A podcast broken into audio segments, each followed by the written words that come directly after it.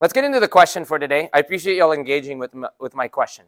So the question of the week that I posted online today is, what is wisdom and how do you get it? You know, wisdom is an interesting topic. Um, if we, it's wisdom is something you've heard probably your whole life. You know, like, we need to be wise. Can you agree with me? And the difficulty is you've heard a word your whole life and still you don't know how to articulate the word. Can you agree with me? If I were to ask you to define wisdom, it can be a little bit difficult to give a definition. So let me ask you, what does it mean to be wise? It kind of reminds me, you know, even in our society, if, if you don't know what a word means, confusion can come in the word. So, you know, uh, Matt Walsh was, he just did a documentary. He's a big, big time kind of conservative in the country. And he did a, do- a documentary about what is a woman. You know, like today in society, we have a lot that ha- cannot even define what a woman is. And because there's no definition, there's a lot of fluidity. Like, there's a lot of openness to what a woman means. So what I want to just encourage you is we have to have a clarity about wisdom. So first we can understand it, but that's so also we can live it. So I want us to articulate together first, what is wisdom? And as we understand what wisdom is, how do we get it? So here's what I defined wisdom as. So what is wisdom? It's the perspective to see things clearly and to act in accordance.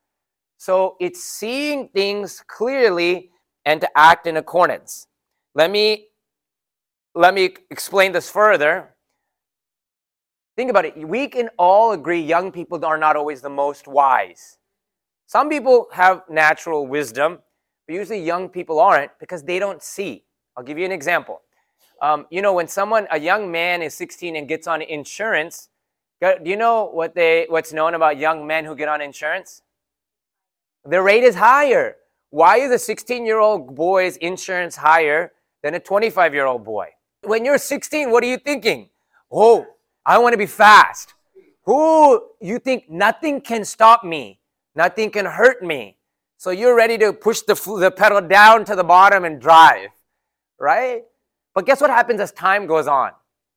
You turn twenty and twenty-five and thirty and you, yeah, that, that inside of you, you have that perspective, yeah. And as you get older, you understand. So then now let's contrast that when you have a baby, say you're thirty and you have a baby and you're driving home.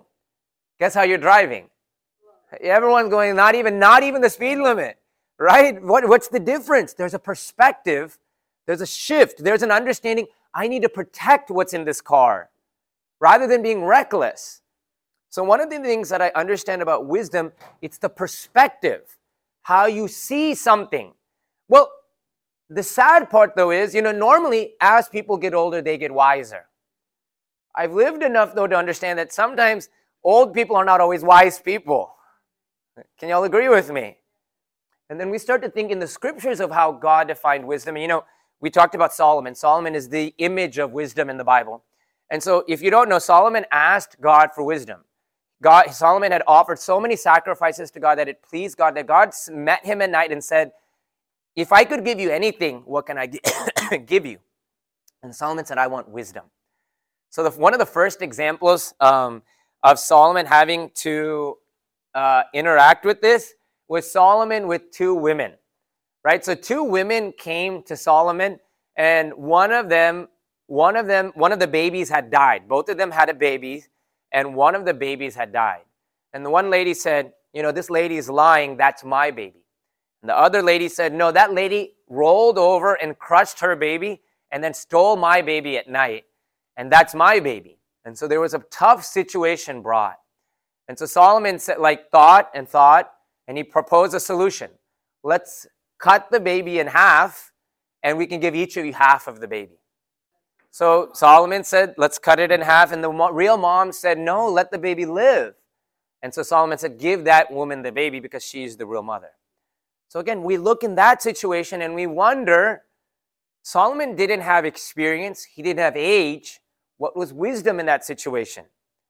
So we recognize is, as Wilson Uncle was just saying, wisdom is the ability to see a situation as God sees it. You know, when you look at your situation and you think you understand all of it, you're not wise. when you look at your situation and see, God understands this more than I do, let me take his eyes rather than my eyes, you start to become wise. And that's what goes into the text. The fear of the Lord is the beginning of wisdom. When you look at who God is and recognize he created all of this, and, he, and you recognize he knows better than you know, you stop trusting these eyes and this brain, and you say, God, you know more than I do. You see better than I do. And that's what real wisdom is. It's having the perspective of God. You know, we recognize there is earthly wisdom and then there's spiritual wisdom. You know, the things of the of the of God are foolishness to the world. And the things of God or the things of the world are foolishness to God. You have to recognize that sometimes, you know, you maybe as you start to have the wisdom of God and seeing the way God sees, the world will look at you and say, you're not very wise. But it doesn't matter because they have a perspective where they're coming from. True wisdom comes from God. And it takes you getting on your knees and saying, God, I need wisdom. It's a spiritual thing. So we're going to begin with our text though. So let's let's just look at Matthew chapter seven, verses twenty-four through twenty-seven. So if you think about it, I don't know if I, well, let's read this real quick. Um, it says Matthew chapter seven, verse twenty-four through twenty-seven says, therefore, everyone who hears these words of mine and puts them into practice is like a man, not just any man, what kind of man? A wise man who built his house on the rock. The rain came down, the stream rose, and the wind blew and beat against the house, yet it didn't fall because it had its foundation on the rock. But everyone who hears the words of mine and doesn't put them into practice is like a foolish man. So we see the opposite of wisdom is foolishness. A foolish man who built his house on the sand. The rain came down, the stream rose, and the winds blew and beat against the house, and it fell with a great crash. So where does wisdom come from? Well, let, let's read it. What is wisdom? Wisdom is, started with a P, I don't know if anyone remembers. Wisdom is perspective. It's our shift of perspective from our eyes to God's eyes. And where does perspective come from according to this? You want to gain the wisdom of God, you have to practice the Word of God. There's no rocket science, right? You just take the words that God has given you and say, this is how I'm going to live my life. But for many of us, we don't do that. We choose to live our like, life like I want to live my life because we think we know best. And if you think you know best, you will never be wise. And the second you look and say, God, I need your eyes and your perspective in every situation, you begin to grow in wisdom. It's you giving up yourself and your perspective. I had a student once who, who brought came to mind, and I remember I was teaching a lesson on factoring. This was back in my Poteet days. I remember I finished the lesson, and she came up to me and she said, Mister Thomas, you said that wrong. And I said, what do you mean? Like, I know math pretty well. She said, yeah, I remember what my teacher said last year. You did it incorrect. I'm like, I literally have a degree in mathematics. Please explain to me. And she's like, I don't have anything else to say except I just remember it from last year and you just didn't do it right. I'm like, what kind of, like, reasoning? Right? And in her mind, what was it? In her mind, what was she thinking? I was right. She was right in her mind. And so because of that, she will never have any wisdom. In my math class, she did not do good on that assignment because she kept doing it her way. She didn't get it correct. And yet many of us do that in our life. We will continue living the way that we want to live. We continue having struggles the way we want or the way we do it. And we wonder why. And God said, I've given you wisdom. I've given you a blueprint, Matthew five, six, and seven. You know, it says, therefore, who, he who hears these words. When he talks about these words, he was talking about the Sermon on the Mount. And the Sermon on the Mount has these all of these beautiful ideas of how we should live. Love your enemies is one thing. The human wisdom says, hate your enemy, fight your enemy. And the hu- and the spiritual wisdom, when you want to have the eyes of God, you love your enemy. And wisdom is not hearing that. It's putting that into practice. What else does Matthew five, six, seven say? Don't worry. Matthew six talks about rather than worry, Seek first the kingdom of God. And you wonder, God, why do I have so much worry inside of me? He's already given you the wisdom on how to overcome. Now, wisdom is putting it into practice. And if you want to continue doing what you've done, you will continue getting the outcome that you've had. But if you want to build a firm foundation, a house that's on a firm foundation, you need to hear the words that God said, and you need to put it into practice. So let me get into some practical ways we do this. So let's just begin here. I have a flow chart, by the way. Where does wisdom come from? Wisdom comes, wisdom is perspective. Where does perspective come from? Obedience. Because if you think about it, sometimes it doesn't make sense. Why do I have to love my enemy? My perspective is if I keep loving my enemy, they'll keep being mean. But God says, I have a perspective that's better than you. So the flow chart says wisdom comes from perspective. Perspective comes from obedience. So where does obedience come from? Let's, let's look at this story. The first thing I see is planning. Planning is necessary in your walk with God. So many of us think, okay, if I hear a sermon and I'm motivated on Sunday, I'm going to change my life, right? But instead, if we look at Luke chapter six, verse forty-six to forty-nine, so this is another account of the same story. And, and he says, why do you call me Lord, Lord, and do not do what I say? As for everyone who comes to me and hears my words and puts them into practice, I'll show you what they're like. They are like a man building a house who did what? Who dug down deep and laid the foundation on the rock. If you are building a life founded on God, you say you have to dig down deep. You know how much effort that takes? How much planning that takes? We like to think if I hear a good sermon on Sunday, then good, I'm ready to go. No, if you want to put this into your life, you have to start making some plans for your life. Meaning what? Okay, I don't necessarily love my spouse well. You know, sometimes if she says something rude, I want to say something back. Come with a plan of how you will put it into practice. Meaning, you know, I was thinking about this for myself. Sometimes I want to say something back. That's what humans want to do. So you know what I did? My first plan is shut your mouth. So the first thing I have to literally, even if you have to grab your mouth and shut it, shut it. And then, then the second part of my plan is the emotions that are on the inside, I have to regulate that. I have to be the one that regulates me. So you see, I have a two-step plan to avoid not loving my spouse, right? Again, my first thing is I have to shut my mouth because that's the first problem. If my mouth opens, it's trouble. I've learned this. If I open my mouth, it's it's going to just end up in more chaos. And so I cut my keep my mouth shut. That's my first step of my plan. The second step is that emotion that's inside me, even though I cut my mouth, I need to regulate that. I need to calm myself and think, man, how many nice things has she done for me? You know, how many nice meals she's cooked? Man, her salmon is so good. You know, you, ha- you have to like start to think of the good things in your mind. And when I think about that, the, the anger goes, whew, and it goes away. Kind of calms down. So you have to make the plan for yourself. You know yourself better than anyone. You know, you, you talk about worry. You may be someone that naturally worries. And so you, if you don't come up with the plan on Tuesday, when that coworker causes you a little stress, you may start to worry. When that situation that you know maybe something that's difficult comes up, you may start to worry. So come with a plan. So, you know, the way to beat worry, according to what Jesus said, he said, seek my kingdom first. You know what the kingdom of God is? It's loving other people. It's picking other people up. So the second I start to feel worry, you know what I do? I take out my phone and I just reach out to someone and say, how are you doing? Rather than focusing on me, the wisdom of God says, love somebody else.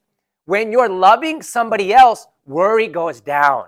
You start to take on their burden, and guess what happens? Worry goes down. You have to come up with a plan. Just like a person who has to build a house has to come up with a plan, you have to come up with a plan. So I want to give you, uh, so I, I put a picture of a house built on a rock. And look how strong that house looks. If you will spend time and come up with a plan, you can build something strong for your family life, for your work life, for every aspect of your life.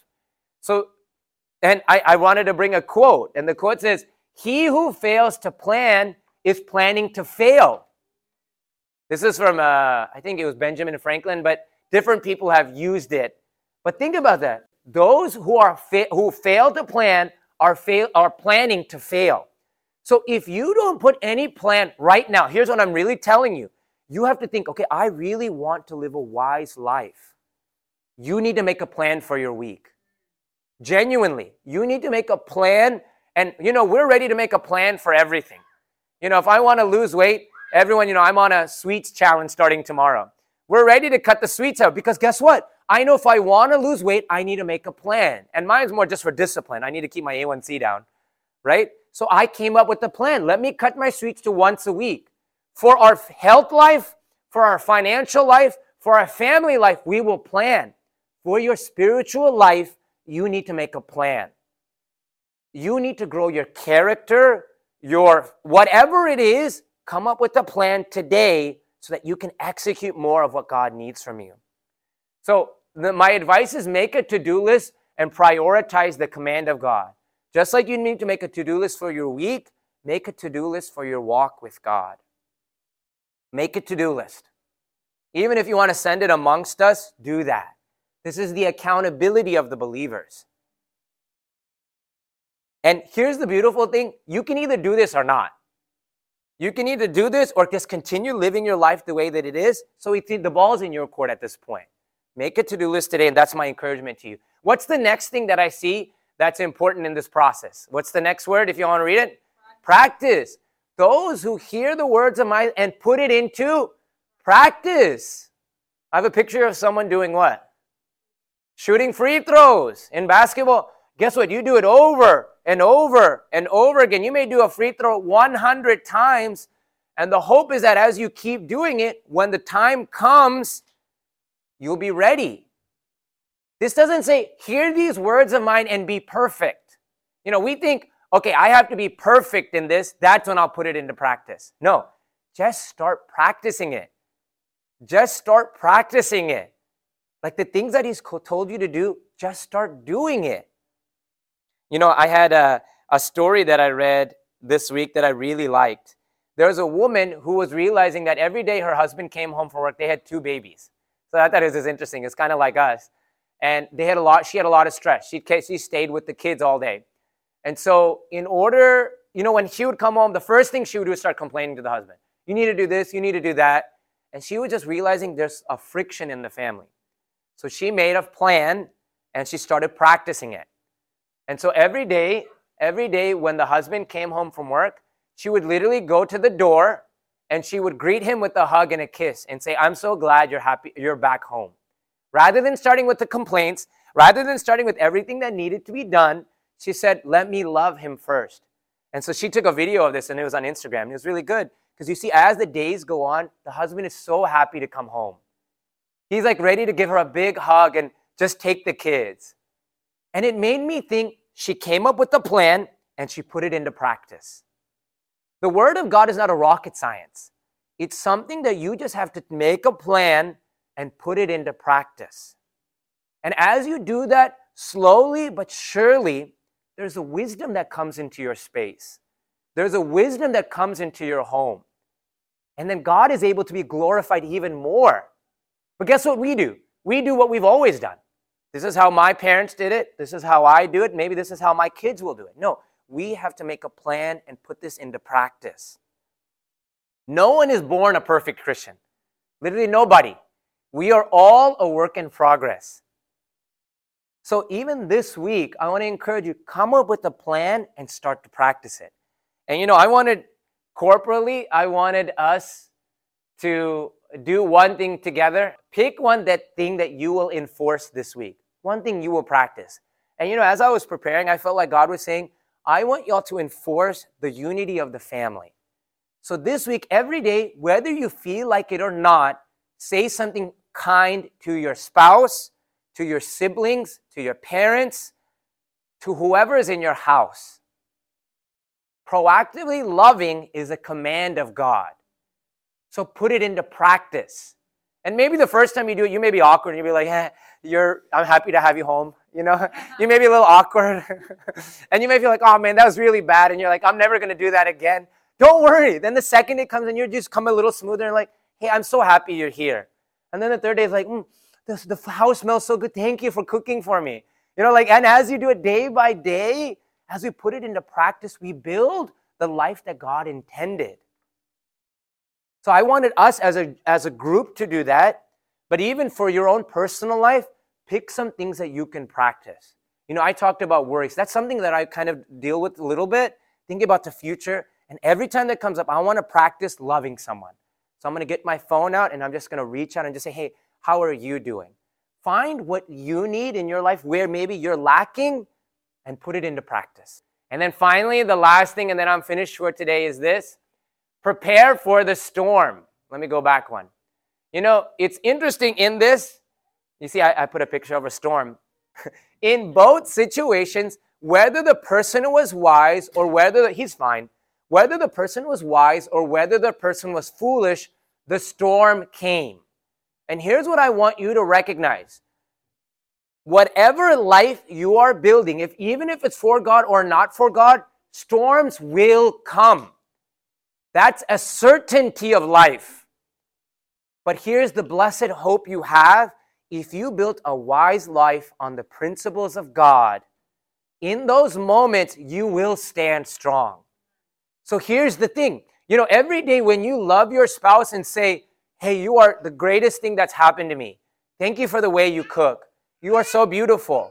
Guess what happens? On the tough day when it's stressful, on the tough day where a situation comes up, you've built this foundation that you have a strong and firm foundation. But many of us live by our feelings today, that because of that, when the storm comes, we fall. We say and do whatever when the storm comes. I'll give you an example of this from one of my students in class. You know, one of my students was telling me, you know, she was in her last semester, she was in high school, she was having struggles in class. And on one test, she cheated. She did bad and she got caught. So they told the parents. And so the parents were so disappointed. Um, you know, they stripped some of the honors from her because, again, cheating is a big deal. And, you know, he they were having stress at work, too. And the student told me that day when she went, that she went home from school, the dad looked at her and he said, I don't even know why I have you as a child. Like, you're not even worthy to be my child. And the kid literally was like, she went to bed that night so sad. She's like, why? Like, she literally said, why am I even alive? And it made me think, you know, on the good days when you can establish something good, you need to. Because when things get hard, you know, they had they had work stress. They had this stress. The rains will come and you will crash. And not only will you crash, it will affect the people around you. And luckily, the girl I was able to, like she was said, she said, I have a perspective that she was like, I know they mean it for my good. But think about how, how much that hurts a kid.